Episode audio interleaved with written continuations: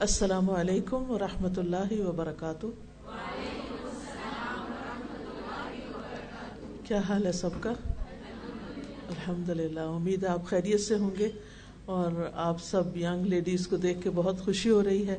الحمد للہ کے پی کے کے اندر ایک ویمن یونیورسٹی کا ہونا ایک بہت خوش آئند بات ہے۔ اور مختلف طرح کے علوم کو پڑھنا اور ان میں ماسٹری حاصل کرنا۔ اور اس طرح اپنے آپ کو اور اپنی امت کو بہترین فائدہ پہنچانا ایک بہت خوش آئند بات ہے۔ مجھے امید ہے کہ آج کی یہ طالبات کل مستقبل کی بہترین خواتین ہوں گی اور بہترین طریقے سے امت کی رہنمائی کریں گی اور اپنے بچوں کے لیے بھی ایک بہترین مشل راہ ہوں گی۔ آج اتفاق سے ویمنس ڈے بھی ہے اور ویمن یونیورسٹی بھی ہے یہاں۔ تو خواتین کے حوالے سے کچھ بات کرتے ہیں۔ اسلام کی روشنی میں اللہ سبحان تعالیٰ نے عورتوں کو کیا حقوق دیے؟ اور پھر جہاں حقوق ہوتے ہیں، وہاں کچھ ذمہ داریاں بھی ہوتی ہیں۔ تو چند باتیں آپ کے خدمت میں پیش کروں گی۔ نحمد و نسلی اللہ رسول کریم اما بعد، فاعوذ باللہ من الشیطان الرجیم، بسم اللہ الرحمن الرحیم۔ ربش رحلی صدری ویسر لی امری وحل العقدم السانی یفق قولی الحمد للہ العزیز البحاب الکریم المنان من على المؤمنین بالہدایت للایمان وجزاهم على ایمانهم بالرضا والجنان وجمع لهم السعادة في الدارين والفوز في الحياتين نحمد حمدن کثیرا و نشکر ہو شکر مزیدہ۔ تمام قسم کی ہم اللہ سبحان و تعالی کے لیے ہے، جو عزت اور غلبے والا ہے، خوب احسان فرمانے والا ہے، نہایت معزز ہے، بہت عطا کرنے والا ہے۔ اس نے مومنوں پر احسان کیا کہ ان کو ایمان کی طرف ہدایت دی، اور ایمان کے، اور ان کے ایمان کو اور ان کے ایمان پر ان کو اپنی خوشنودی اور جنتوں کا بدلہ دیا اور ان کے لیے دونوں جہانوں میں خوش نصیبی کو جمع کر دیا اور دونوں زندگیوں میں کامیابیوں کو جمع کر دیا۔ ہم بہت زیادہ اللہ کی حمد و ثنا بیان کرتے ہیں اور اس کا مزید شکر ادا کرتے ہیں۔ قرآن مجید میں ہم دیکھتے ہیں کہ اللہ سبحان تعالی عمومی طور پر یا ایو الذین آمن کہہ کے مردوں اور عورتوں سب کو خطاب کرتے ہیں۔ لیکن صورت الحضاب میں خصوصی طور پر مردوں کے ساتھ ساتھ عورتوں کا ذکر بھی الگ طور پر کیا گیا ہے۔ سورت الحضاب کی آیت 35 میں اللہ تعالیٰ فرماتے ہیں، ان المسلمین والمسلمات والمؤمنین والمؤمنات والقانتین والقانتات والصادقین والصادقات والصابرین والصابرات والخاشعین والخاشعات والمتصدقین والمتصدقات والصائمین والصائمات والحافظین فروجهم والحافظات والذاکرین اللہ کثیرا والذاکرات عد اللہ لہم مغفرتم و اجرا عظیما یقیناً مسلمان مرد اور مسلمان عورتیں مومن مرد اور مومن عورتیں، فرما بردار مرد اور فرما بردار عورتیں، سچ بولنے والے مرد اور سچ بولنے والی عورتیں، صبر کرنے والے مرد اور صبر کرنے والی عورتیں، خوشبو کرنے والے مرد اور خوشبو کرنے والی عورتیں، صدقہ دینے والے مرد اور صدقہ دینے والی عورتیں، روزہ رکھنے والے مرد اور روزہ رکھنے والی عورتیں۔ اپنی شرمگاہوں کی حفاظت کرنے والے مرد اور اپنی شرمگاہوں کی حفاظت کرنے والی عورتیں اور اللہ کو کثرت سے یاد کرنے والے مرد اور کثرت سے یاد کرنے والی عورتیں، ان سب کے لیے اللہ نے بخشش اور بہت بڑا اجر تیار کر رکھا ہے۔ تو اس سے پتہ چلتا ہے کہ اسلام میں عورت کی حیثیت کو الگ طور پر ریکگنائز کیا گیا ہے۔ وہ مرد کا حصہ نہیں ہے، وہ ایک الگ شناخت رکھتی ہے۔ اس کے اپنے اعمال ہیں، اس کی اپنی صفات ہیں۔ وہ اپنے اعمال کی خود ذمہ دار ہے۔ وہ ایک ذمہ دار ہستی ہے۔ وہ انسانیت کا آدھا حصہ ہے۔ یعنی جہاں مرد ہیں وہاں ساتھ ساتھ عورتیں بھی ہیں۔ مردوں کے بغیر عورتوں کا وجود ادھورا ہے اور عورتوں کے بغیر مردوں کا وجود ادھورا ہے۔ آپ سوچئے کسی ایسی دنیا کے بارے میں جہاں صرف مرد ہیں، یہاں مرد ہوتے، یا ایسی دنیا جس میں صرف عورتیں ہوتی، تو یہ دنیا اس طرح نہ ہوتی۔ تو اللہ سبحان تعالیٰ نے اپنی خاص حکمت کے تحت انسانوں کو مرد اور عورت کے جوڑے کی شکل میں پیدا کیا۔ قرآن مجید میں آتا ہے، انا خلق ناکم مندا کرم و انسا کہ ہم نے تمہیں ایک مرد اور ایک عورت سے پیدا کیا۔ تو انسانیت کی تخلیق میں، انسانیت کی تکمیل میں ان دونوں کا کردار ہے اور دونوں ہی اپنا اپنا رول پلے کرتے ہیں۔ اور جب سے دنیا بنی ہے، آغاز سے ہی، بلکہ دنیا میں آنے سے پہلے ہی، آدم علیہ السلام کے ساتھ حبا علیہ السلام کو ان کی کمپنی کے لیے پیدا کیا گیا۔ دنیا کی نہ صرف یہ کہ مرد اور عورت ایک جوڑے کی شکل میں ہے بلکہ دنیا میں ہر چیز ایک جوڑے کی شکل میں ہے۔ صرف اللہ رب العزت کی ذات، وحدہ لا شریک لہو کی ذات ہی ایک اکیلی ذات ہے۔ قل ہو اللہ احد اللہ السمد لم یلد ولم یولد ولم یق اللہ کفون احد اس کا کوئی ہمسر نہیں، اس کے کوئی برابر نہیں، اس کا کوئی ساتھ نہیں۔ وہ تنہا ہے، اکیلا ہے۔ وہ نہ ہی ہے اور نہ شی ہے۔ وہ اپنی ذات میں منفرد ہے۔ کیونکہ عام طور پر لوگ ان بحثوں میں پڑ جاتے ہیں کہ وہ مذکر ہے یا مونس ہے۔ تو اللہ سبحان تعالی انسانوں کی ان ساری خصوصیات سے ابو ہے۔ ہم دیکھتے ہیں کہ ہمارے دین میں اعمال کے اجر کے اعتبار سے عورتیں مردوں کے برابر ہیں۔ سورت عال عمران میں آتا ہے فسط جاب الحم رب انی لا ادی و عمل عامل منکم من ذکر او انثى بعضکم من بعد سو ان کے پروردگار نے ان کی دعا قبول کرتے ہوئے فرمایا، میں کسی عمل کرنے والے کے عمل کو خواہ مرد ہو یا عورت ہو، ضائع نہیں کروں گا، کیونکہ تم دونوں ایک دوسرے کا حصہ ہو۔ یعنی دونوں مل کر ایک دوسرے کو کمپلیمنٹ کرتے ہو، ایک دوسرے کی تکمیل کرتے ہو۔ کیونکہ مرد کے بغیر عورت اور عورت کے بغیر مرد ادھورا ہے۔ لہذا یہ دونوں مل کر انسانیت کی تخلیق کرتے ہیں اور دنیا میں بھی بہت سارے کام کرتے ہیں۔ کیونکہ کوئی بھی کام عام طور پر بھی دیکھا جائے تو کوئی ایک فرد تنہا نہیں کر سکتا۔ اسی طرح ایک خاندان کی تعمیر کے لیے، ایک خاندان کی تکمیل کے لیے اور دیگر بہت سے کاموں کے لیے ایک دوسرے سے تعاون کی ضرورت ہوتی ہے۔ قرآن مجید میں اللہ تعالیٰ فرماتے ہیں ول مومن مرد اور مومن عورتیں۔ بعض ہم اولیا بعد ان میں سے بعض یعنی وہ ایک دوسرے کے اولیا یعنی مددگار ہیں، ایک دوسرے کے ساتھی ہیں۔ یا امرون بال معروف و یا انل منکر وہ نیکی کا حکم دیتے ہیں اور برائیوں سے روکتے ہیں۔ یعنی مومن اپنی ذات کے اعتبار سے ایک دوسرے کی جیسے عمومی طور پر مومنوں کے بارے میں جیسے فرمایا گیا ان نمل اخوا کہ مومن آپس میں بھائی بھائی ہیں۔ اور پھر مومنوں میں کچھ مرد ہیں اور کچھ عورتیں ہیں، تو وہ بھی ایک دوسرے سے نیکی کے کاموں میں تعاون کرنے والے ہیں۔ ایک دوسرے کے حریف نہیں ہیں، ایک دوسرے کے دشمن نہیں ہیں، ایک دوسرے کے مخالف نہیں ہیں، بلکہ وہ ایک دوسرے کے مددگار ہیں۔ تو اسلام جہاں عمومی طور پر معاشرے کے اندر ایک ہارمنی پیدا کرتا ہے، آپس میں اتفاق، اتحاد اور محبت سے رہنے کا درس دیتا ہے، وہاں اسی طرح مرد اور عورت کے بیچ میں بھی اتفاق اور اتحاد کی فضا قائم کرتا ہے، نہ کہ دشمنی کی اور ایک دوسرے کے مقابلے کی اور ایک دوسرے کو لیٹ ڈاؤن کرنے کی۔ اسلام سے پہلے دور جاہلیت میں عورت کے ساتھ بہت بدسلوکی کی جاتی تھی۔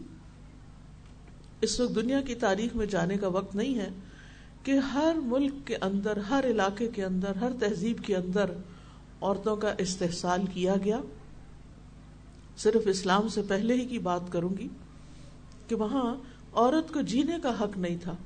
سارے قبائل تو نہیں، لیکن بعض قبائل میں اگر بیٹی پیدا ہوتی تو اس بیٹی کو وہ زندہ دفن کر دیتے تھے، اسے جینے کا حق نہیں دیتے تھے۔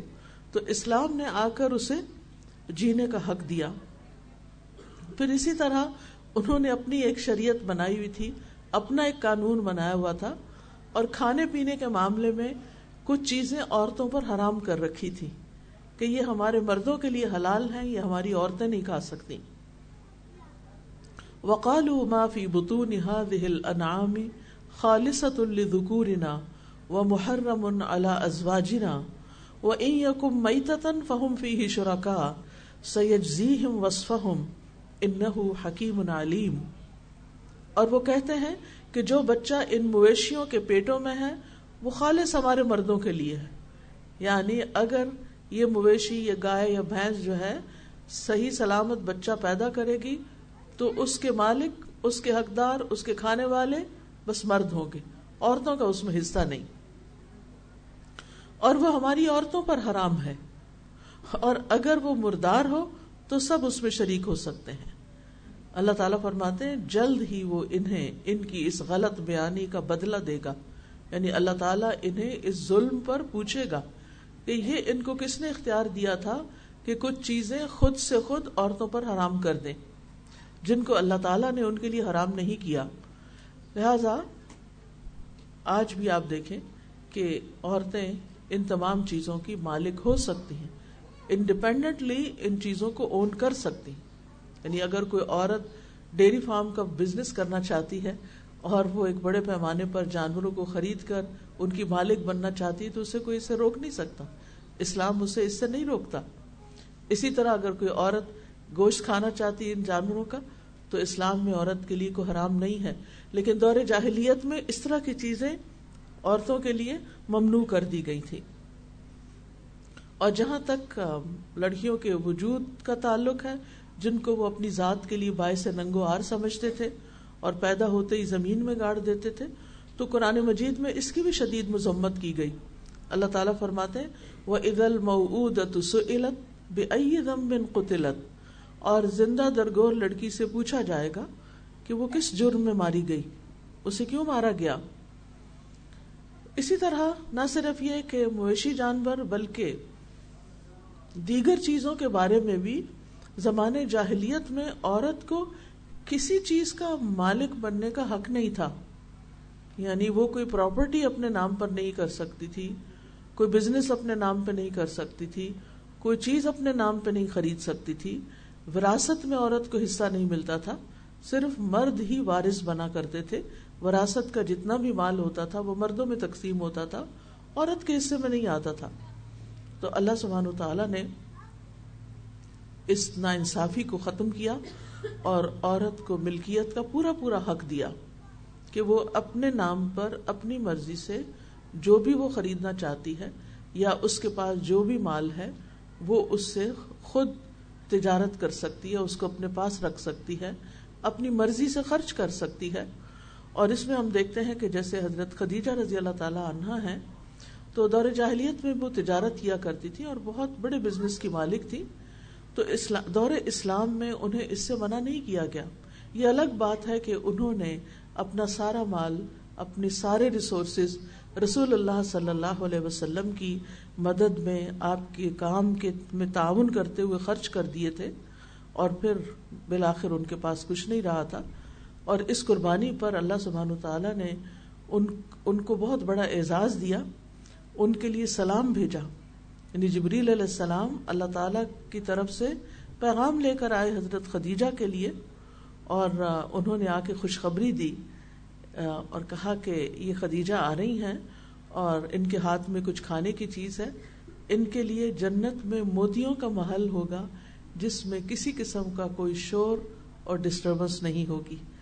تو جب ایک عورت کوئی قربانی کرتی ہے یا ایک عورت کسی قسم کی سیکریفائس کرتی ہے تو اللہ سبحان و تعالیٰ اس کے لیے بھی بلند مقامات اور درجات رکھتے ہیں۔ اسی طرح قرآن مجید میں حضرت آسیہ کی مثال ملتی ہے اور خاص طور پر مومنوں کے لیے ان کو بطور مثال پیش کیا گیا ہے کہ ضرب اللہ ضرب اللہ مثلا یعنی اللہ سبحانہ ضرب اللہ مثلا للذین آمنوا امرأة فرعون اللہ سبحانہ تعالیٰ نے جو ان لوگوں کے لیے جو ایمان لائے ہیں، فرعون کی بیوی کی مثال پیش کی ہے۔ اس قالت رب ابن لی عندک بیتن فی الجنہ۔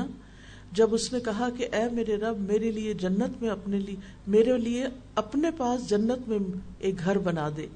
یعنی ان کو فرعون نے جب بہت تنگ کیا اور بہت سزائیں دی اور ان کے ہاتھوں میں کیل گاڑ دیے اور پاؤں میں بھی اور ان کو کھانا پینا بھی نہیں دیا جاتا تھا اور فرونی جو تھے ان کو طرح طرح کی سزائیں دیتے تھے، تو اس وقت انہوں نے اللہ تعالیٰ سے یہ دعا کی تھی کہ اللہ، اب مجھے دنیا میں نہیں رہنا، میرے لیے اپنے پاس یعنی مجھے اپنا قرب عطا کر دے، اور میں اپنے ایمان سے ہٹنے والی نہیں، اپنے ایمان کو چھوڑنے والی نہیں، لیکن میرے لیے اپنے پاس جنت میں گھر بنا دے۔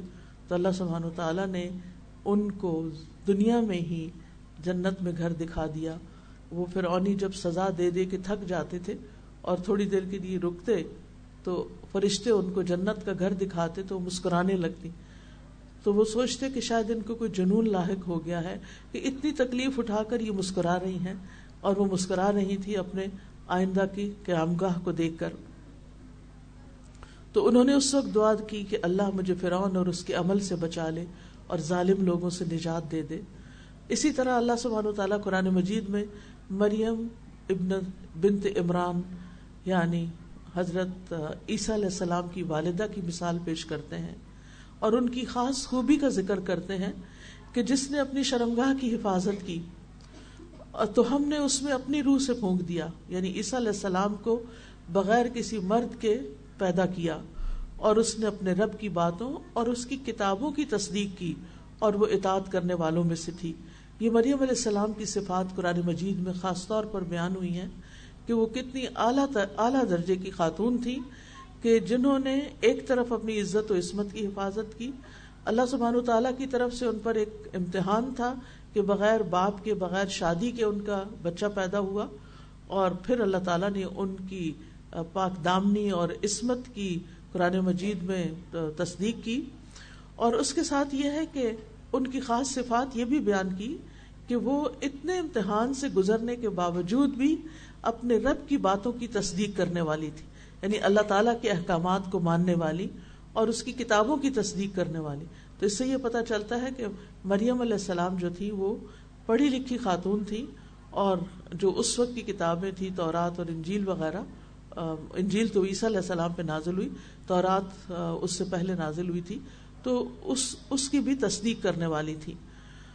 اور تصدیق کا مطلب یہ کہ اس کو ویریفائی کرنے والی تھی یا اس کو کنفرم کرنے والی تھی کہ واقعی یہ اللہ سبحان و تعالیٰ ہی کی طرف سے ہے اور وہ اطاعت گزار لوگوں میں سے تھی۔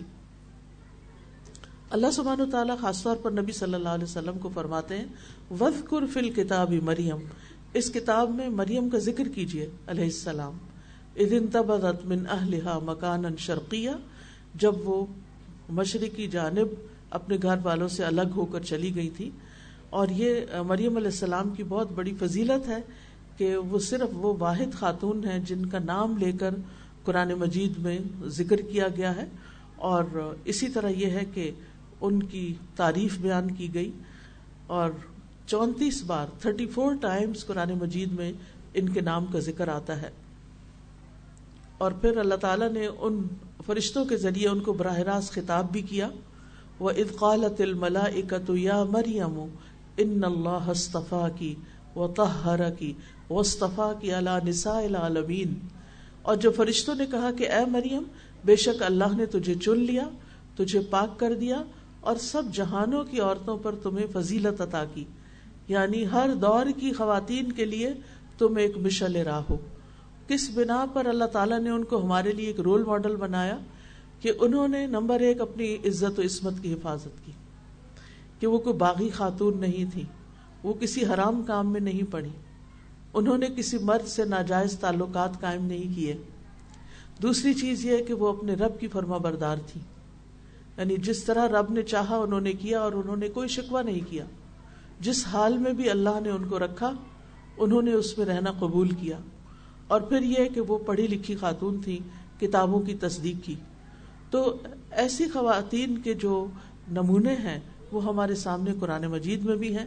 اس کے علاوہ اگر ہم تاریخ پڑھتے ہیں، اسلامی تاریخ، اور خاص طور پر حدیث لٹریچر پڑھتے ہیں، تو اس میں ہزاروں کی تعداد میں ایسی خواتین ملتی ہیں کہ جنہوں نے علم کی دنیا میں اپنا نام کمایا اور انہوں نے ایسے مشکل علوم حاصل کیے اور پھر اس میں ان کی خدمات موجود ہیں۔ ڈاکٹر اکرم ندوی ہیں کیمبرج یونیورسٹی میں ہوتے ہیں۔ بیسیکلی انڈین اسکالر ہیں انڈین مسلم اسکالر ہیں.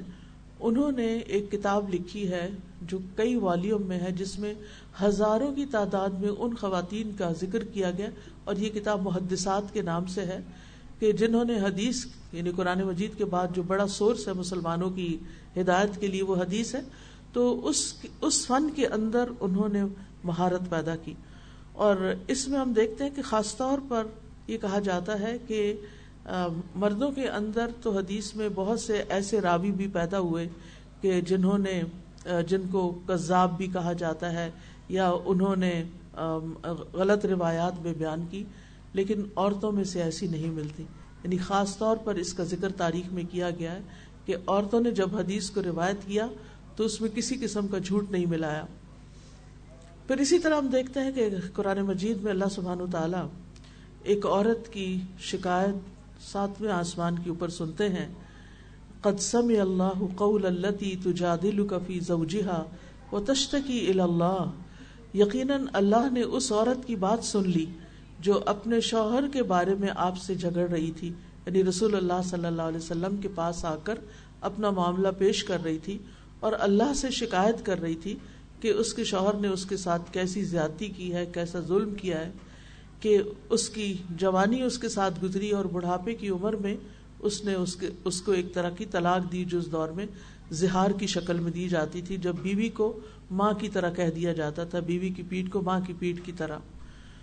تو اللہ سبحان تعالیٰ نے اس عورت کے مسئلے کو سنا اور اس کا حل پیش کیا اور سزا کے طور پر مرد کے اوپر جو اس کا کفارہ ہوا، وہ یہ کہ دو مہینے کے مسلسل روزے رکھے۔ اس سے پہلے کہ وہ اپنی بیوی کو ہاتھ لگائے۔ تو اللہ سبحان تعالیٰ نے اپنی کتاب میں یہ چند باتیں میں کتاب اللہ سے اس لیے پیش کر رہی ہوں تاکہ اس بات کا احساس ہو کہ اللہ تعالیٰ نے عورت کو ایک عزت دی ہے، ایک مقام دیا ہے، اور اللہ سبحان تعالیٰ نے ان کے مزاج کا بھی قرآن میں ذکر کیا۔ اور جو لوگ عورتوں پر جھوٹا الزام لگائے، ان کی خاص طور پر سزا بھی بیان کی۔ سورت النور میں اللہ تعالیٰ فرماتے ہیں ان الدین یرمون المحسنات الغافلاتی المؤمناتی لعنوا فی الدنیا والآخرہ ولہم عذاب عظیم۔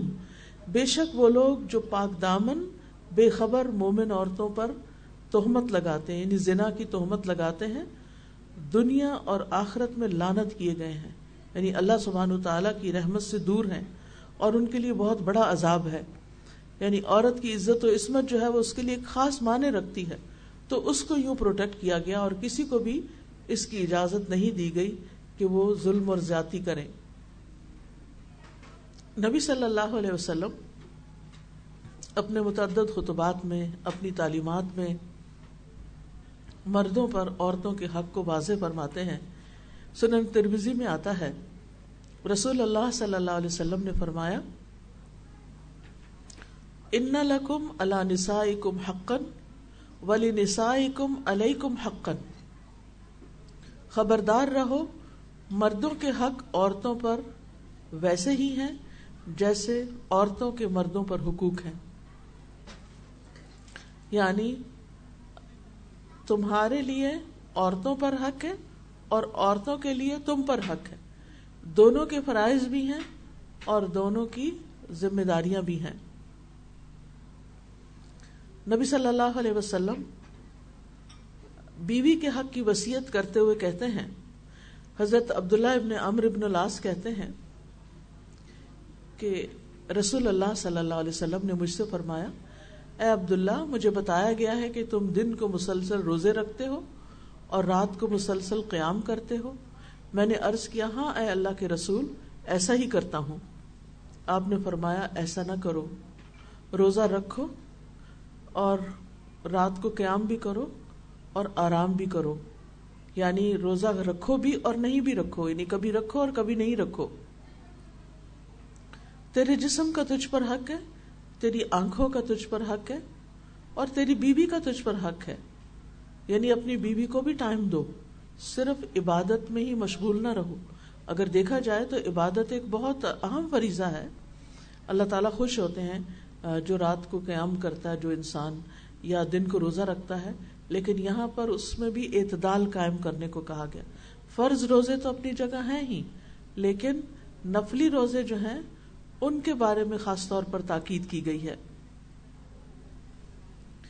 پھر اسی طرح ہم دیکھتے ہیں کہ رسول اللہ صلی اللہ علیہ وسلم کا طرز عمل۔ حضرت عائشہ کہتی ہیں کہ میں نے کسی کو بھی اپنی عادات چال چلن، بات چیت میں فاطمہ رضی اللہ عنہا سے بڑھ کر رسول اللہ صلی اللہ علیہ وسلم کے مشابے نہیں پایا۔ یعنی سب سے زیادہ وہ نبی صلی اللہ علیہ وسلم کو ریزمبل کرتی تھی۔ جب وہ آپ کے پاس آتی تو آپ اٹھ کر ان کی طرف خود بڑھتے۔ یعنی ایک باپ اور بیٹی کا تعلق ہے، وہ اللہ کے رسول ہیں، اللہ کے حبیب ہیں، پوری دنیا سے زیادہ معزز اور محترم ہیں۔ لیکن ان کی بیٹی جب ان کے پاس آتی تو آپ ان کے لیے کھڑے ہو جاتے آپ کھڑے ہو جاتے، ان کا ہاتھ پکڑتے بوسا دیتے یعنی پیار کرتے اور اپنی جگہ پر بٹھاتے تھے۔ اور جب نبی صلی اللہ علیہ وسلم حضرت فاطمہ کے گھر جاتے تو وہ اٹھ کر آپ کی طرف آتی، استقبال کرتی، آپ کا ہاتھ پکڑتی اور بوسا دیتی اور اپنی جگہ پر بٹھاتی۔ کیونکہ محبت دونوں طرف سے ہوتی ہے نا۔ تو یہ ایک باپ اور بیٹی کا مثالی تعلق ہے۔ آج کتنے باپ ہیں جو اپنی بیٹیوں کو ایسی عزت دیتے ہوں اور ان سے ایسی محبت کرتے ہوں اور ان کو اپنی جگہ بٹھاتے ہوں اور ان کا اتنا اکرام کرتے ہوں۔ لقت کان لکم فی رسول اللہ اسوت حسنا تمہارے لیے اللہ کے رسول صلی اللہ علیہ وسلم کی زندگی میں بہترین نمونہ ہے۔ نبی صلی اللہ علیہ وسلم کا کبھی کسی عورت پر یا کسی خادم پر ہاتھ نہیں اٹھا۔ آپ نے کبھی کسی کو نہیں مارا۔ اور پھر آپ نے فرمایا کہ میں دو ضعیفوں کا حق مارنا حرام کرتا ہوں، یتیم کا اور عورت کا، کیونکہ اس معاشرے میں عورت کمزور تھی۔ یعنی سب عورتوں کو وہ حقوق حاصل نہیں تھے، جو عمرا کی خواتین تھی وہ اسٹرانگ تھی لیکن عام عورتوں کو حق نہیں دیا جاتا تھا۔ لہٰذا آپ نے فرمایا کہ میں عورت کا حق مارنا حرام قرار دیتا ہوں۔ یعنی اگر کوئی عورت کو کمزور پا کر اس کا حق نہیں دیتا، تو وہ ایک حرام کام کا ارتکاب کرتا ہے۔ آپ صلی اللہ علیہ وسلم نے یہ بھی فرمایا کہ دنیا فائدہ اٹھانے کی چیز ہے اور دنیا کی بہترین متا نیک عورت یعنی دنیا میں بہت سی نعمتیں ہیں، لیکن ان میں سب سے بہترین نعمت ایک نیک عورت ہے۔ پھر اسی طرح شادی کے معاملے میں کیا حکم دیا گیا کہ کسی بھی کماری لڑکی کا نکاح نہ کیا جائے جب تک اس سے اجازت نہ لی جائے۔ یعنی ماں باپ کو اپنے بچوں کے اوپر بہت سی اپنی مرضی کرنے کا حق ہوتا ہے، لیکن شادی کے معاملے میں نہیں۔ عورت کو اس کا حق دیا جائے گا، وہ اپنی پسند، ناپسند کا اظہار کر سکتی ہے۔ اسی طرح اگر عورت بیوہ ہو جائے تو اس کے لیے دوسروں کو، دوسرے خاندان کے لوگوں کو، دوسرے لوگوں کو دوڑ دھوپ کرنے کا حکم دیا گیا۔ رسول اللہ صلی اللہ علیہ وسلم نے فرمایا، صحیح بخاری کی روایت ہے، بیوہ اور مسکین کے لیے دوڑ دھوپ کرنے والا ایسا ہے جیسے اللہ کے راستے میں جہاد کرنے والا، جیسا وہ نمازی جو کبھی نماز سے تھکتا نہیں۔ یعنی اگر کوئی شخص کسی بیوہ کا خیال رکھتا ہے تو وہ ایسا ہے جیسے ہر وقت نماز پڑھ رہا ہو۔ اور وہ روزہ دار جو کبھی روزے سے ناغا ہی نہیں کرتا۔ اب ہم میں سے کس میں اتنی کتنی طاقت ہے کہ اتنی طاقت ہے کہ ہم ہر وقت روزے سے رہیں یا ہر وقت نماز ہی پڑھتے رہیں۔ لیکن اگر کوئی وڈو کا خیال رکھتا ہے تو وہ اتنی بڑی نیکی کماتا ہے۔ پھر اسی طرح طبقاتی تقسیم بھی نہیں ہے۔ ہر طبقے کی عورت کو عزت دی جائے گی۔ اس میں ہم دیکھتے ہیں کہ ایک خاتون ایک سیاہ فام خاتون مسجد میں جھاڑو دیا کرتی تھی۔ رسول اللہ صلی اللہ علیہ وسلم نے ایک دن ان کو نہیں دیکھا کہ وہ مسجد میں نظر نہیں آ رہی۔ کچھ دن کے بعد پوچھا گیا تو عرض کیا گیا کہ اس کا انتقال ہو گیا تھا اور اس کو دفنا دیا گیا۔ تو آپ نے فرمایا، تم نے مجھے کیوں نہیں اطلاع دی؟ پھر آپ صلی اللہ علیہ وسلم اس کی قبر پر تشریف لے گئے اور نماز جنازہ پڑھی۔ یعنی ایک وہ عورت جو صرف جھاڑو دینے والی ہے، جس کا اپنا کوئی اسٹیٹس نہیں، کوئی گھر نہیں، کوئی کچھ اس کی جان پہچان نہیں، وہ خاموشی سے آتی ہے، وہ جیسے کلینر ہوتا ہے۔ تو وہ کلینر ہے، لیکن اللہ کے رسول صلی اللہ علیہ وسلم نے اس کو اتنی عزت دی کہ وہ ہمارے ساتھ تھی، وہ روز یہاں صفائی کرتی تھی اور آج نہیں ہے۔ تو اس کا بھی حق ہے کہ ہم اس کا خیال رکھیں اور آپ لوگوں کو لے کر دوبارہ جا کر اس کی قبر پر جنازہ پڑھتے ہیں۔ اسی طرح ہم دیکھتے ہیں کہ عورت کو وراثت میں حق دیا گیا۔ یوسی کم اللہ فی اولاد کم مثل حزل السین اللہ تمہیں تمہاری اولاد کے بارے میں تاکیدی حکم دیتا ہے۔ مرد کا حصہ دو کے برابر دو عورتوں کے برابر۔ یہاں آ کر خواتین کو تھوڑی یعنی کہ محسوس ہوتی ہے یہ بات کہ اللہ تعالیٰ نے ہمارا حق کم کیوں کیا ہے۔ پہلی بات تو یہ دیکھیے کہ یہ حق اس معاشرے میں عورت کو دیا جا رہا ہے جس میں عورت کا وراثت میں کچھ بھی حصہ نہیں تھا۔ وہاں اس کو حصہ دلوایا جا رہا ہے۔ پھر مرد کو ایک اور عورت کو آدھا کیوں دیا گیا؟ اس کی وجہ یہ ہے کہ بنیادی طور پر اسلام نے مرد کو ذمہ دار بنایا ہے کہ وہ عورت کی شادی کے موقع پر اس کو حق مہر دے۔ پھر یہ کہ شادی کے بعد اس کی تمام ضروریات، بنیادی بیسک نیڈز جو ہیں، جس میں اس کا کھانا پینا اس کی ٹریولنگ اس کی اس کا علاج معالجہ، یہ سب چیزیں مرد کی ذمہ داری ہیں اور اس کے لیے مرد کو کمانا ہے۔ اب آپ دیکھیے کہ جیسے اگر کسی کو وراثت میں حصہ ملتا ہے، ایک بھائی ہے اور ایک بہن ہے، بھائی کو ڈبل ملا، بہن کو ایک حصہ ملا۔ اب یہ کہ بھائی کی شادی ہونی ہے، بھائی کو اپنی بیوی کو بھی دینا ہے، گھر بھی تیار کرنا ہے اور پھر شادی کے بعد بیوی پہ خرچ بھی کرنا ہے۔ دوسری طرف عورت کو جو آدھا ملا ہے، اس میں اس پر کوئی رسپانسبلٹی نہیں۔ نہ گھر بنانے کی، نہ شوہر کو دینے کی، نہ کسی کسی اور کو دینے کی۔ وہ اپنی خوشی سے جو بھی کرنا چاہتی کرے۔ یہ مال اس کا اپنا مال ہے، اس کا ذاتی مال ہے۔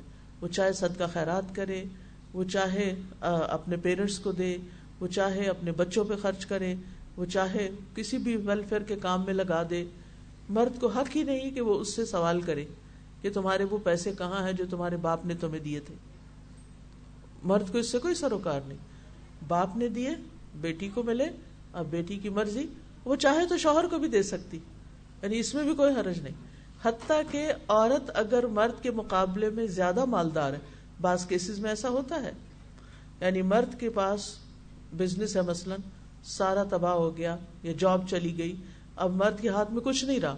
لیکن اس کے مقابلے میں عورت فائنینشلی اسٹرانگ ہے۔ تو ایسی صورت میں عورت کی جو زکات نکلتی ہے، وہ زکات اس کے پیرنٹس یا بچوں پہ نہیں لگتی، لیکن وہ زکات وہ اپنے شوہر کو دے سکتی۔ یہاں تک یعنی عورت کو اس معاملے میں انڈیپینڈنٹ کیا گیا ہے کہ وہ اپنے مال سے اپنے گھر والوں کا کس طرح خیال رکھ سکتی ہے۔ پھر اسی طرح عورت کی گواہی کے بارے میں بعض اوقات کنفیوژن پایا جاتا ہے کہ یہ کیوں کہا جاتا ہے کہ مردوں میں سے دو گواہ ہوں اور دو مرد نہ ہوں تو ایک مرد اور پھر دو عورتیں ہوں۔ تو بنیادی طور پر یہ یاد رکھیے کہ ہر معاملے میں ایسا نہیں ہے۔ یہ صرف فائنینشیل میٹرز میں ہے اور اس میں بھی ان میٹرز میں یعنی ہر فائنینشیل ٹرانزیکشن پر یہ بات نہیں کی جا رہی۔ صرف ان معاملات میں ہے جہاں کوئی ہیوی ٹرانزیکشن ہیں یا بڑے بڑے کانٹریکٹس ہوتے ہیں، تو اس میں بھی ایک مرد کی گواہی نہیں ہے۔ مرد بھی دو ہونے چاہیے۔ یعنی بیسیکلی ایک مرد بھی نہیں، دو مرد ہو اور اگر دو مرد نہیں، تو پھر ایک مرد ہو جائے۔ اور ایک مرد ہے، تو پھر عورتیں بھی دو ہوں۔ یعنی جیسے انیشلی دو مرد ہیں، ایسے ہی عورتیں بھی دو ہوں۔ تو اب، اور ساتھ ہی یہ بتایا گیا کہ اگر وہ اس میں بھول جائے تو دوسری یاد کرائے۔ اگر وہ نہیں بھولتی تو ایک عورت ہی کی گواہی ہوگی وہاں۔ یعنی یہ نہیں کہا گیا کہ دو عورتیں کھڑے ہو کے کورس میں اکٹھے بولیں گی، گواہی دیں گے۔ نہیں، ایسی بات نہیں ہے۔ اور دوسری بات یہ ہے کہ عمومی طور پر یہ دیکھا گیا ہے کہ جو مالی معاملات ہیں، اسلام کی روح سے دیکھا جائے تو یہ مرد کی ذمہ داری یعنی کاروبار کرنا گھر چلانا، خرید و فروخت اور یہ ساری چیزیں جو ہیں، بنیادی طور پر مرد کی ذمہ داری۔ اس کا یہ مطلب نہیں عورت کر نہیں سکتی، عورت کر سکتی۔ یعنی تجارت اگر مرد کرتا ہے تو تجارت عورت بھی کر سکتی۔ اور اس میں ازواج متحرات میں سے ہم دیکھتے ہیں کہ حضرت زینب رضی اللہ تعالی عنہ جو تھی، وہ ام المساکین کہلاتی تھی، مسکینوں کی ماں۔ یعنی آج کسی عورت کا یہ لقب میں نے نہیں سنا کہ یہ مسکینوں کی ماں ہے۔ وہ مسکینوں کی ماں کہلاتی تھی۔ کیوں؟ اس لیے کہ اپنے ہاتھ سے چیزیں بناتی، خود کماتی اور پھر وہ ان غریبوں پر خرچ کرتی تھی۔ کیونکہ انسان کی اپنی کمائی میں سے خرچ کرنا زیادہ ثواب کا باعث ہے، جو وہ خود محنت کر کے کماتا ہے۔ تو نبی صلی اللہ علیہ وسلم نے فرمایا کہ تم میں سب سے پہلے مجھ سے وہ آ کر ملے گی یعنی فوت ہونے کے بعد، جو سب سے لمبے ہاتھوں والی۔ اب ازواج متحرات اپنے ہاتھ ایک دوسرے سے ناپتی تھی، کس کے ہاتھ لمبے؟ لیکن جب وہ فوت ہوئی تو پتہ چلا کہ لمبے ہاتھوں سے مراد زیادہ سے زیادہ صدقہ کرنا تھا۔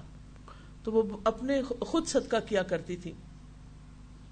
تو اس سے یہ پتا چلتا ہے کہ عورت کام کر سکتی ہے، جاب کر سکتی ہے اور بزنس کر سکتی ہے، لیکن یہ اس کی ریسپانسبلٹی نہیں ہے۔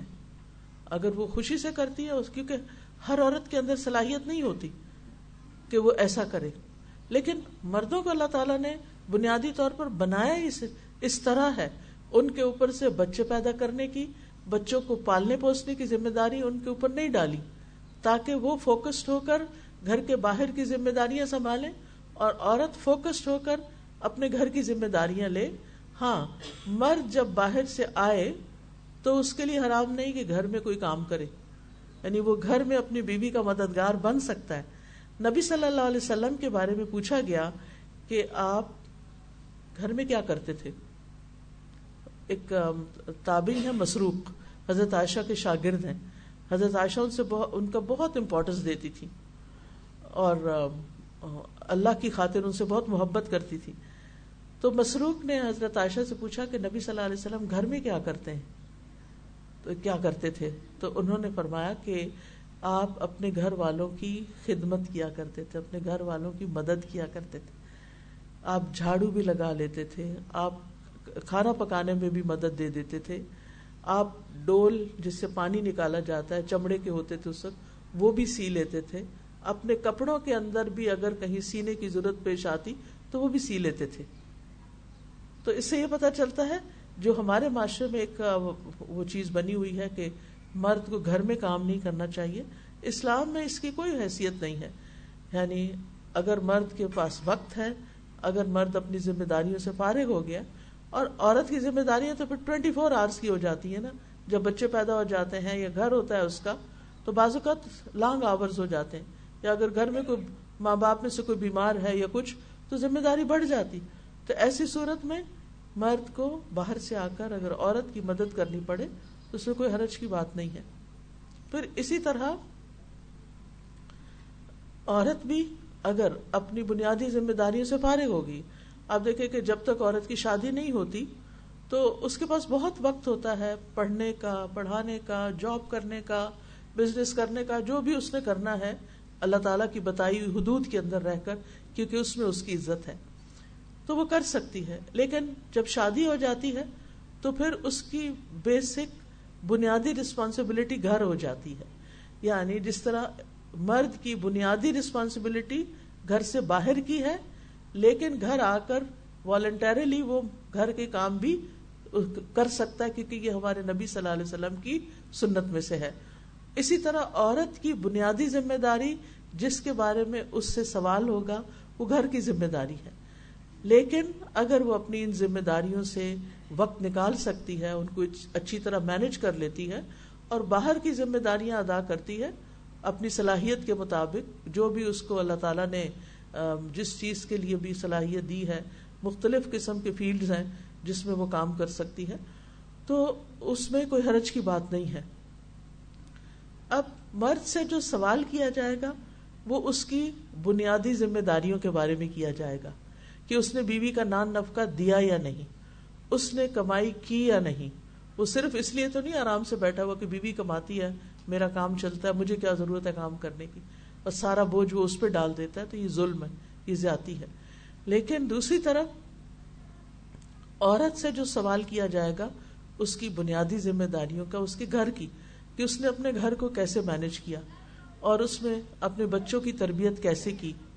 کیونکہ نبی صلی اللہ علیہ وسلم نے فرمایا، کلکم رائن و کلکم مسعول ان ریتی ہی تم میں سے ہر شخص نگران ہے اور ہر شخص سے اس کی رعایا کے بارے میں سوال کیا جائے گا۔ فل مر ات رایت فی بیتی زوجہا و مسعولت انہا عورت اپنے شوہر کے گھر میں نگران ہے اور اس سے اس کے بارے میں پوچھا جائے گا۔ یعنی عورت سے جو سوال ہوں گے قیامت کے دن، اس سے اس کے گھر کے بارے میں پوچھا جائے گا۔ لہذا یعنی کہ اور یہ بہت انصاف کی تقسیم ہے۔ ایک باہر کا کام کر رہا ہے، ایک اندر کا کر رہا ہے۔ ایک باہر سے آ کے اندر کی مدد کر رہا ہے اور ایک اندر سے باہر کی مدد کر اٹس فائن لیکن اگر کوئی مرد گھر آ کر مطلب اتنا تھکا ہوا آیا کہ اس کے پاس کوئی وقت نہیں کہ وہ گھر میں کچھ کنٹریبیوٹ کر سکے پریکٹیکلی تو اس سے پوچھا نہیں جائے گا۔ اسی طرح اگر ایک عورت گھر سے باہر کام نہیں کرنا چاہتی، تو اس سے پوچھا نہیں جائے گا۔ اس سے سوال نہیں ہوگا۔ لیکن اپنے اپنے میدان میں اگر وہ اپنی ذمہ داریاں نہیں نبھاتے تو پھر اس سے سوال کیا جائے گا۔ پھر اسی طرح ہم دیکھتے ہیں کہ علمی میدان میں ہر دور میں خواتین نے بہت ذمہ داری ادا کی۔ اس میں ازواج متحرات کو تو خاص طور پر حکم دیا گیا۔ کیا؟ فرمایا وقر نہ بوت کن ولا تبرج نہ تبرج الجاہلیت الا و عقم نہ سلاط و آتی نہ زکات و عطین اللہ و رسول انما يريد الله ليذهب عنكم الرجس اهل البيت ويطهركم تطهيرا واذكرن ما يتلى في بيوتكن من آيات الله والحكمه ان اللہ کا نا لطیف خبیرہ اور اپنے گھروں میں ٹکی رہو یعنی ازواج متحرات کے لیے خاص حکم تھا کیونکہ وہ ان کا اسٹیٹس بہت ہائی تھا تو ان کو عام عورتوں کی طرح باہر گھومنے کی اجازت نہیں تھی۔ اس کا مطلب نہیں کہ ضروری کام وہ مساجد میں بھی جاتی تھی، مسجد نبی میں بھی جاتی تھی، وہ حج عمرے کے لیے بھی جاتی تھی، لیکن عمومی طور پر جیسے باقی خواتین گھر سے نکلتی تھی تو ان کو کہا گیا کہ وہ گھر میں رہیں۔ اور پہلی جاہلیت کے زیب و زینت ظاہر کرنے کی طرح اپنی زینت ظاہر نہ کریں۔ کیونکہ دور جاہلیت میں عورت جو تھی وہ اپنی بیوٹی اور اپنے کپڑے اور اپنا سب کچھ یعنی اس طرح پہنتی تھی کہ وہ مردوں کو اٹریکٹ کرے تو اس سے بھی منع کیا گیا۔ اور نماز قائم کرو اور زکات دو اور اللہ اور اس کے رسول کا حکم مانو۔ اللہ تو یہی چاہتا ہے کہ تم سے گندگی دور کر دے۔ اے گھر والو، اے اہل البیت، اور تمہیں پاک کر دے، خوب پاک کرنا۔ اور تمہارے گھروں میں اللہ کی جن آیات اور دانائی کی باتوں کی تلاوت کی جاتی ہے، انہیں یاد کرو، ان کا ذکر کرو۔ گویا ازواج متحرات کو یہ ذمہ داری دی گئی کہ وہ جو قرآن مجید ان کے گھروں میں نازل ہو رہا ہے اور جو احادیث مبارکہ نبی صلی اللہ علیہ وسلم بیان کرتے ہیں، وہ بھی ان کا ان کا علم حاصل کریں اور ان کو آگے بیان کریں۔ یہی وجہ ہے کہ ہم دیکھتے ہیں کہ خاص طور پر حضرت عائشہ، جن کی شادی ینگ ایج میں ہو گئی تھی اور جس پہ بہت اعتراض اٹھائے جاتے ہیں انہوں نے نبی صلی اللہ علیہ وسلم سے علم کا ایک بہت بڑا ذخیرہ لیا اور بعد میں انہوں نے اس کو سکھایا۔ اسی لیے آپ کی روایات کی تعداد دو ہزار سے اوپر ہے، جو نبی صلی اللہ علیہ وسلم سے علم سیکھ کر انہوں نے آگے سکھایا تھا۔ تو امہات کا ایک علمی مقام ہے۔ ابو موسا الشری کہتے ہیں، جب ہم اصحاب رسول پر کسی حدیث میں کبھی کوئی مشکل پیش آئی تو ہم نے سیدہ عائشہ سے پوچھا، تو ہم نے ان کے ہاں اس حدیث کے بارے میں معلومات پائی۔ جب ہمیں کوئی علمی مسئلہ پیش آتا تھا، تو ہم ان سے پوچھتے تھے اور وہ اس کا جواب دیا کرتی تھی۔ ام عطیہ انصاریہ کہتی ہیں، میں نے رسول اللہ صلی اللہ علیہ وسلم کے ہمراہ سات غزوات میں حصہ لیا۔ یعنی ام عطیہ نے سات جنگوں میں حصہ لیا۔ میں خیموں میں رہ کر مجاہدین کے لیے کھانا تیار کرتی تھی۔ ام شریک ایک انصار کی غنی عورت تھی، مالدار عورت تھی اور اللہ کے ہاں اور اللہ کے راستے پہ بہت خرچ کرتی تھی۔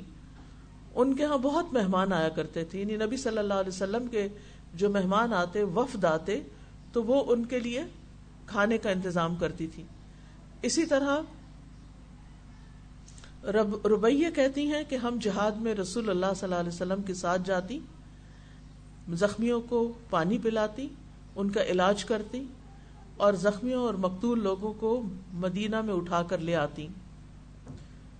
اسی طرح حضرت سعد رضی اللہ عنہ کو جب غزوہ خندق میں بازو کی رگ پہ زخم آیا اور ان کا بہت خون بلڈ لاس ہوا، تو ان کی حالت بہت خراب ہو گئی۔ تو نبی صلی اللہ علیہ وسلم نے ان کو حضرت رفیدہ کے ہاں پہنچا دیا، کیونکہ اس وقت وہ زخمیوں کے علاج کی بہت ماہر خاتون تھی۔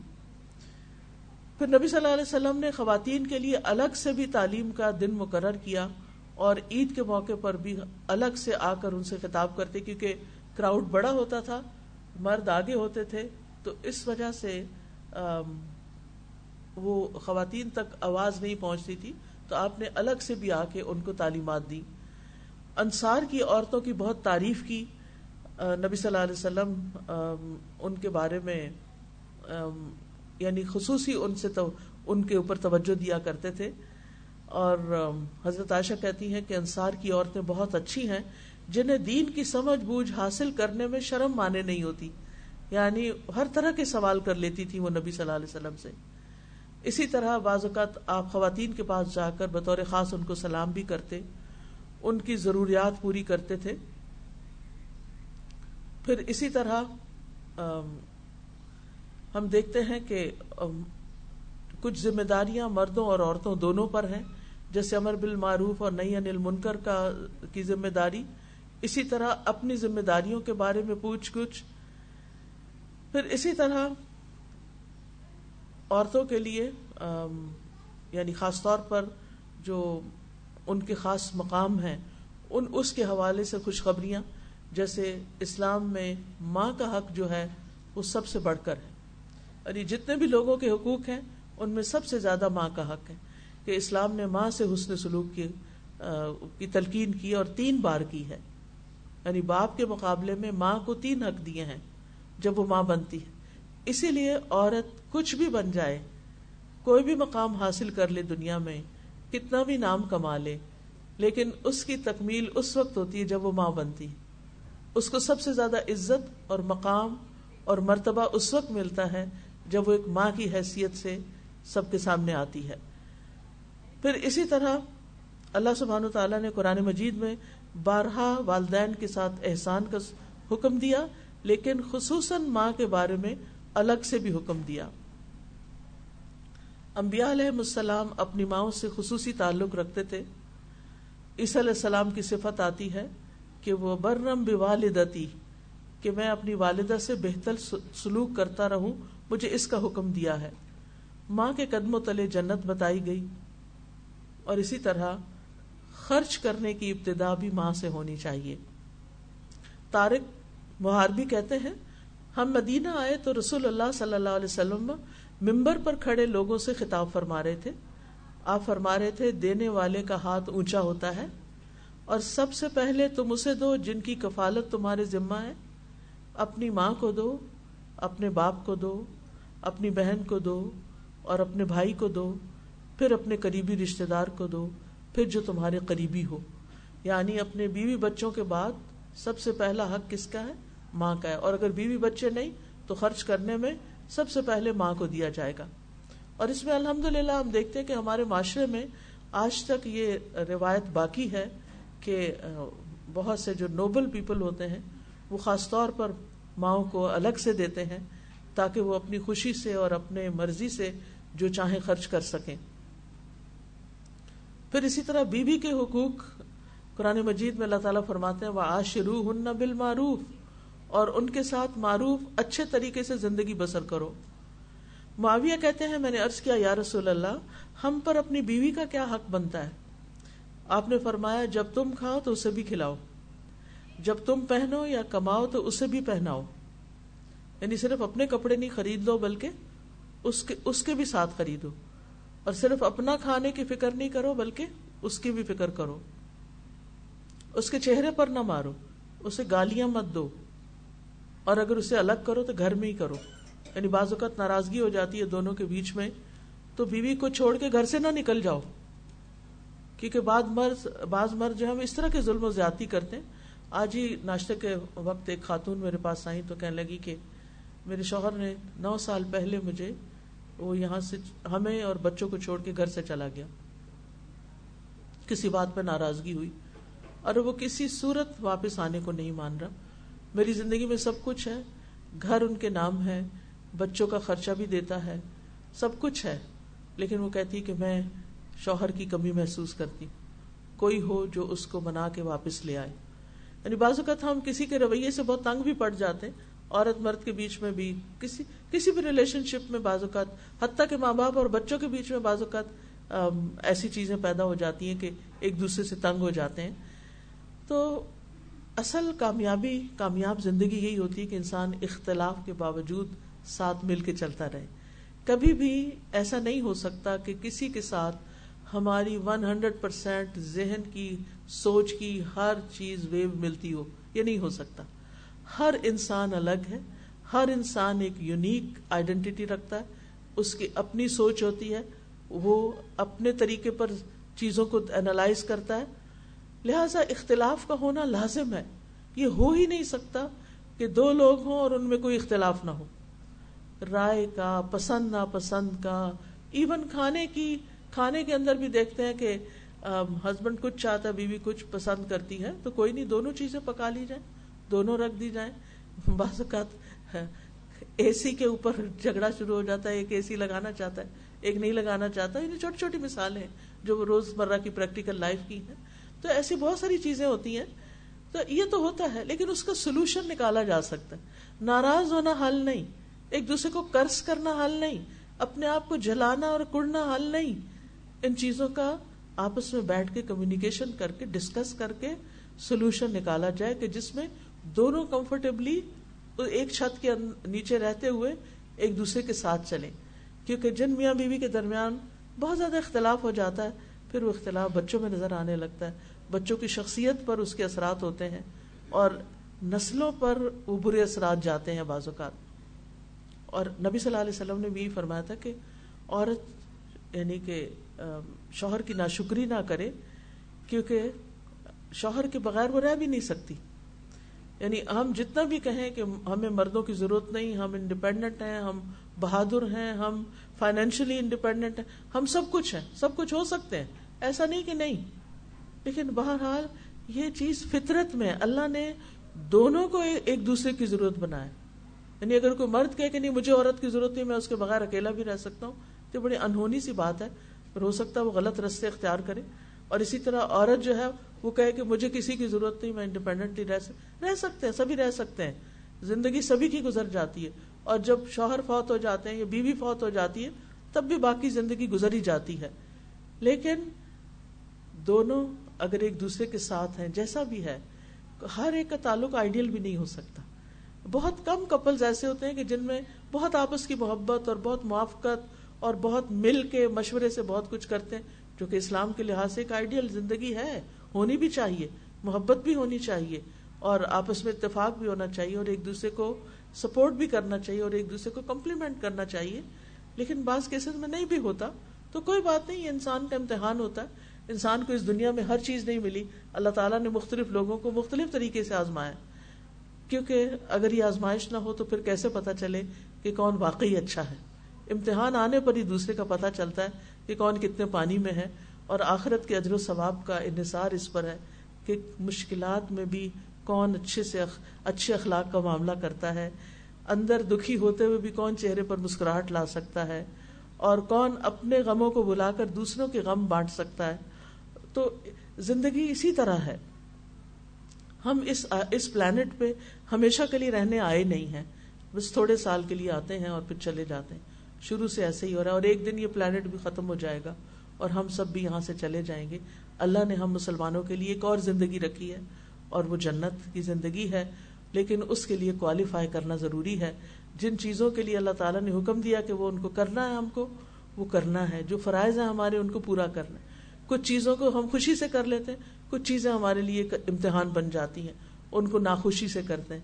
لیکن جو چیز خوشی سے کرتے ہیں، اس کے مقابلے میں اس کا اجر زیادہ ہے جو ہم تکلیف سے کرتے ہیں۔ کیونکہ مومن کو تو ایک کانٹا بھی چپتا ہے تو اس کے لیے اجر ہی اجر ہے۔ تو بہرحال بیوی کے حقوق ہیں، بیوی پر معروف طریقے سے خرچ کرنا وہ بھی صدقہ ہے۔ حتیٰ کہ نبی صلی اللہ علیہ وسلم نے فرمایا، جب آدمی اپنی بیوی کو پانی پلاتا ہے تو اسے اجر دیا جاتا ہے۔ کیونکہ بیویاں تو پلاتی رہتی ہیں، لیکن ہسبینڈ کم ہی ہوتے ہیں کہ جو اٹھ کے بیوی کو پانی دیں تو ارباز بن ساریہ اس حدیث کے راوی ہیں، وہ کہتے ہیں جب میں نے یہ حدیث سنی تو اٹھا اور اپنی بیوی کو پانی پلایا اور اسے بھی یہ حدیث سنائی۔ پھر اسی طرح نبی صلی اللہ علیہ وسلم کی اپنی زندگی کی مثال ہے کہ وہ حضرت عائشہ سے سب سے زیادہ محبت کرتے تھے۔ آپ سے پوچھا گیا کہ آپ کو کس سے زیادہ محبت ہے؟ تو آپ نے فرمایا عائشہ سے۔ پوچھا گیا مردوں میں سے تو کہا اس کے والد سے۔ یعنی آپ نے کبھی اس میں جھجک محسوس نہیں کی کہ اپنے دل کے یا جذبات کا اظہار کریں کہ مجھے واقعی عائشہ سے محبت ہے؟ اور پھر یہ کہ محبت کا عملی اظہار بھی کرتے۔ حضرت عائشہ کہتی ہے میں حیض کی حالت میں پانی پیتی اور برتن نبی صلی اللہ علیہ وسلم کو دیتی۔ آپ برتن اسی جگہ منہ رکھ کر پانی پیتے جہاں سے میں نے منہ رکھ کے پانی پیا ہوتا۔ میں حالت حیض میں ہڈی سے گوشت کھا کر آپ کو دیتی اور آپ اسی جگہ سے کھاتے جہاں سے میں نے کھایا ہوتا۔ کیونکہ بعض لوگوں کے ہاں حالت حیض میں عورت ناپاک ہے اور اس کا پسینہ بھی ناپاک ہے اور سب کچھ ہی ناپاک ہے۔ حالانکہ ایسا نہیں ہے۔ اس حال میں بھی نبی صلی اللہ علیہ وسلم ان کے پانی بھی ان کے گلاس میں پی لیتے اور گوشت بھی وہاں سے کھا لیتے، جہاں سے حضرت عائشہ نے کہا ہوتا۔ پھر اسی طرح بیوی کے ساتھ گزرے ہوئے اچھے وقت کی تعریف کرنا، بیوی کو وقت دینا۔ حضرت عائشہ رضی اللہ عنہ کہتی کہ ایک مرتبہ عید کے دن رسول اللہ صلی اللہ علیہ وسلم کے سامنے کچھ حبشی کرتب دکھا رہے تھے۔ میں نے آپ کے کندھے پر سر رکھ کر انہیں دیکھا۔ جب تو آپ نے اپنا کندھا میرے لیے جھکا دیا، نیچے کر دیا۔ اور میں نے سر رکھ کر دیکھتی رہی دیکھتی رہی۔ اور جب میں، میرا دل بھر گیا تو میں واپس آ گئی۔ لیکن آپ نے مائنڈ نہیں کیا کہ تم کہاں جا رہی ہو، کیونکہ بعض حضرات جو ہیں وہ اب بیوی ساتھ بیٹھ کے ٹی وی نہ دیکھے تو اس پر ناراض ہو جاتے ہیں کہ تم میرا ساتھ نہیں دیتی۔ حالانکہ بیوی کا انٹرسٹ کچھ اور ہوتا ہے اور میاں کا کچھ اور ہوتا ہے۔ تو ان چیزوں کا بھی آپس میں ایک دوسرے کا خیال رکھنا چاہیے۔ پھر اسی طرح نبی صلی اللہ علیہ وسلم نے سفر میں ان کے ساتھ دوڑ لگائی۔ دو دفعہ کا یہ واقعہ ملتا ہے۔ اور پھر اسی طرح آپ صلی اللہ علیہ وسلم ہمیشہ جب حضرت عائشہ کوئی فرمائش کرتی تو پوری کر دیا کرتے تھے۔ ان کی سہیلیوں سے بھی بہت اچھا سلوک کرتے۔ جب آپ گھر میں آتے اور وہ کھیل رہی ہوتی ان کے ساتھ گڑیا وغیرہ سے، کیونکہ ان کی ایج کم تھی جب شادی ہوئی تھی، تو آپ اس چیز کی رعایت رکھتے تھے۔ تو وہ چھپ جاتی ادھر ادھر، آپ ان کو ڈھونڈ کے بھیجتے کہ وہ حضرت عائشہ کے ساتھ کھیلے حضرت خدیجہ کے ساتھ آپ کا وقت بہت اچھا گزرا تھا، اس کو اکثر یاد کرتے تھے۔ جب آپ بکری ذبح کرتے تو حضرت خدیجہ کی سہیلیوں کو خاص طور پر گوشت بھجواتے اور کہتے کہ یہ فلاں سہیلی کو دے کر آؤ، یہ فلاں کو دے کر آؤ۔ اس محبت کی وجہ سے جو آپ کے حضرت حضرت خدیجہ کے بیچ میں تھی۔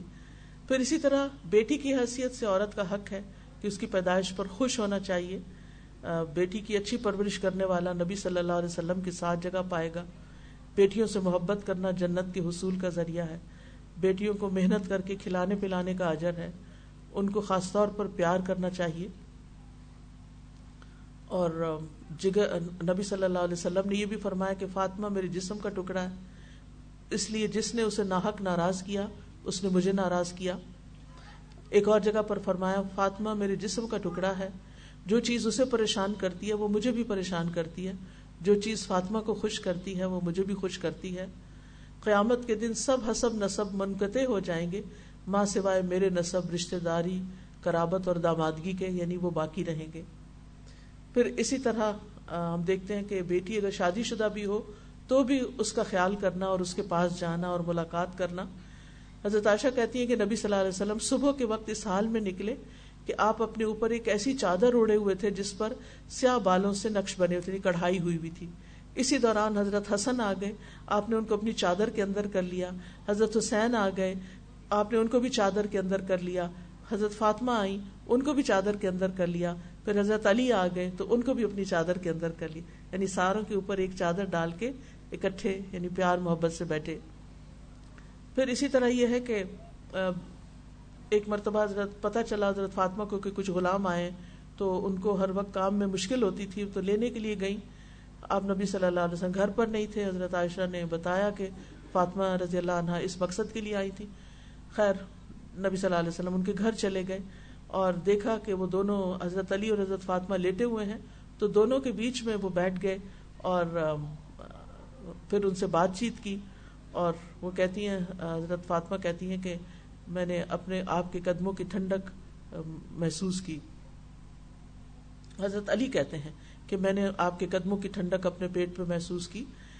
تو بہرحال پھر حضرت فاطمہ کو آپ نے تینتیس بار سبحان اللہ اور الحمد للہ اور اللہ اکبر پڑھنا سکھا کہا، یہ غلام سے بہتر ہے نہیں کام خود کرو، لیکن یہ اس، ان تسبیحات سے تمہاری تھکاوٹ دور ہو جائے گی۔ یعنی اولاد کے ساتھ محبت صرف یہی نہیں ہوتی کہ ان کے لیے ہم ہر وقت زندگی آسان کر دیں، بلکہ ان کو جینے کا طریقہ سکھائیں۔ پھر اسی طرح آپ بیٹیوں کو پیار سے بلاتے تھے۔ حضرت ام سلمہ کی بیٹی زینب تھی تو ان کو زینب زینب کہہ کے پکارتے تھے۔ اور پھر بیٹیوں کی پرورش پر جو جنت کی خوشخبریاں دی اور ان کی، ان کو یعنی ان کے ساتھ حسن سلوک کی جو ہے، تلقین کی۔ جب حضرت علی رضی اللہ عنہ کی حضرت علی رضی اللہ عنہ نے حضرت فاطمہ کے لیے شادی کے پیغام بھیجا پرپوزل بھیجا، تو آپ نے فرمایا یہ تمہاری ہے، بس شرط یہ ہے کہ تم اس کے ساتھ اچھے سلوک سے پیش آنا، اس کے ساتھ معاملہ اچھا کرنا۔ اور پھر ہم دیکھتے ہیں کہ بیٹی کے دین کی بھی فکر کی، اور پھر آپ ان کو توجہ بھی دیا کرتے تھے، اور پھر اسی طرح کے بہت سارے واقعات ہیں چونکہ وقت کم ہے اس لیے معذرت خواہ ہوں۔ بہنوں کی پرورش کا اجر بھی بتایا گیا کہ بعض صورت میں والد فوت ہو جاتے ہیں۔ تو حضرت جابر کی مثال ہمیں ملتی ہے کہ ان کی دس گیارہ بہنیں تھیں اور ان کے والد شہید ہو گئے۔ تو انہوں نے ایک بڑی عمر کی عورت سے شادی کی، حالانکہ خود نوجوان تھے۔ صرف اس لیے کہ وہ آ کر ان کی بہنوں کو دیکھ بھال کر سکیں۔ پھر اسی طرح خالہ کے رشتے میں اور پھپھی کے رشتے میں اور چچی کے رشتے میں اور چچا کی بیٹی اور یہ تمام رشتے نبی صلی اللہ علیہ وسلم کے تھے اور ان کے ساتھ حسن سلوک کی مثالیں ہمارے دین میں ملتی ہیں۔ پھر اسی طرح عام خواتین کی بات بھی آپ بہت توجہ سے سنتے تھے اور ان کے مسائل حل کیا کرتے تھے۔ جو غلام یا خاد یعنی خادمائیں ہوتی تھیں، ان کے ساتھ حسن سلوک کی تلقین کی آپ صلی اللہ علیہ وسلم نے۔ اور حضرت بریرہ کو جب آزاد کر دیا گیا تو ان کو اختیار دیا گیا کہ وہ اپنے شوہر کے ساتھ رہنا چاہتی ہیں یا نہیں۔ اور پھر اسی طرح صرف مسلم نہیں نان مسلم خواتین کے ساتھ بھی آپ صلی اللہ علیہ وسلم نے جب وہ قید ہو کے آتی، بہترین سلوک کا مظاہرہ کیا۔ تو یہ ہمارا دین ہے کہ جس میں ہمیں یہ تعلیم دی گئی ہے کہ ہر معاملے میں، ہر موڑ پر خواتین کے ساتھ اس سلوک کیا جائے اور ہر طرح کے حقوق دیے گئے۔ ہمارا دین اللہ سبحان و تعالیٰ کی طرف سے آیا ہے۔ اور اللہ تعالیٰ ہماری ضروریات کو ہم سے بھی زیادہ سمجھتا ہے۔ لہٰذا ہمیں اگر اپنے حقوق تلاش کرنے ہیں تو اپنے دین میں کریں، اپنے بچوں کی اچھی تربیت کریں تاکہ کل کے وہ بہترین مرد ثابت ہوں۔ کیونکہ عورتوں کی گود میں ہی مرد پلتے ہیں۔ اگر عورتیں ہی بہترین طریقے سے مردوں کی تربیت کریں تو ہو نہیں سکتا کہ عورت کو حقوق نہ ملے لیکن مشکل یہ ہوتی ہے کہ وہی عورت پھر جب ایک اپنے بیٹے کو بیاہ کے لاتی ہے تو اس کی بیوی کے مقابلے پہ کھڑی ہو جاتی ہے، جس سے بہت سے مسائل کھڑے ہوتے ہیں۔ تو ہم خواتین کو سینسیبلی دوسری عورتوں کے حقوق ادا کرنے کی میں مدد کرنی چاہیے اپنے گھر والوں کی۔ تو اللہ تعالیٰ سے دعا ہے کہ اللہ تعالیٰ ہمیں بہترین علم، بہترین عمل دے۔ آپ سب کا بہت شکریہ کہ آپ نے مجھے یہاں موقع دیا۔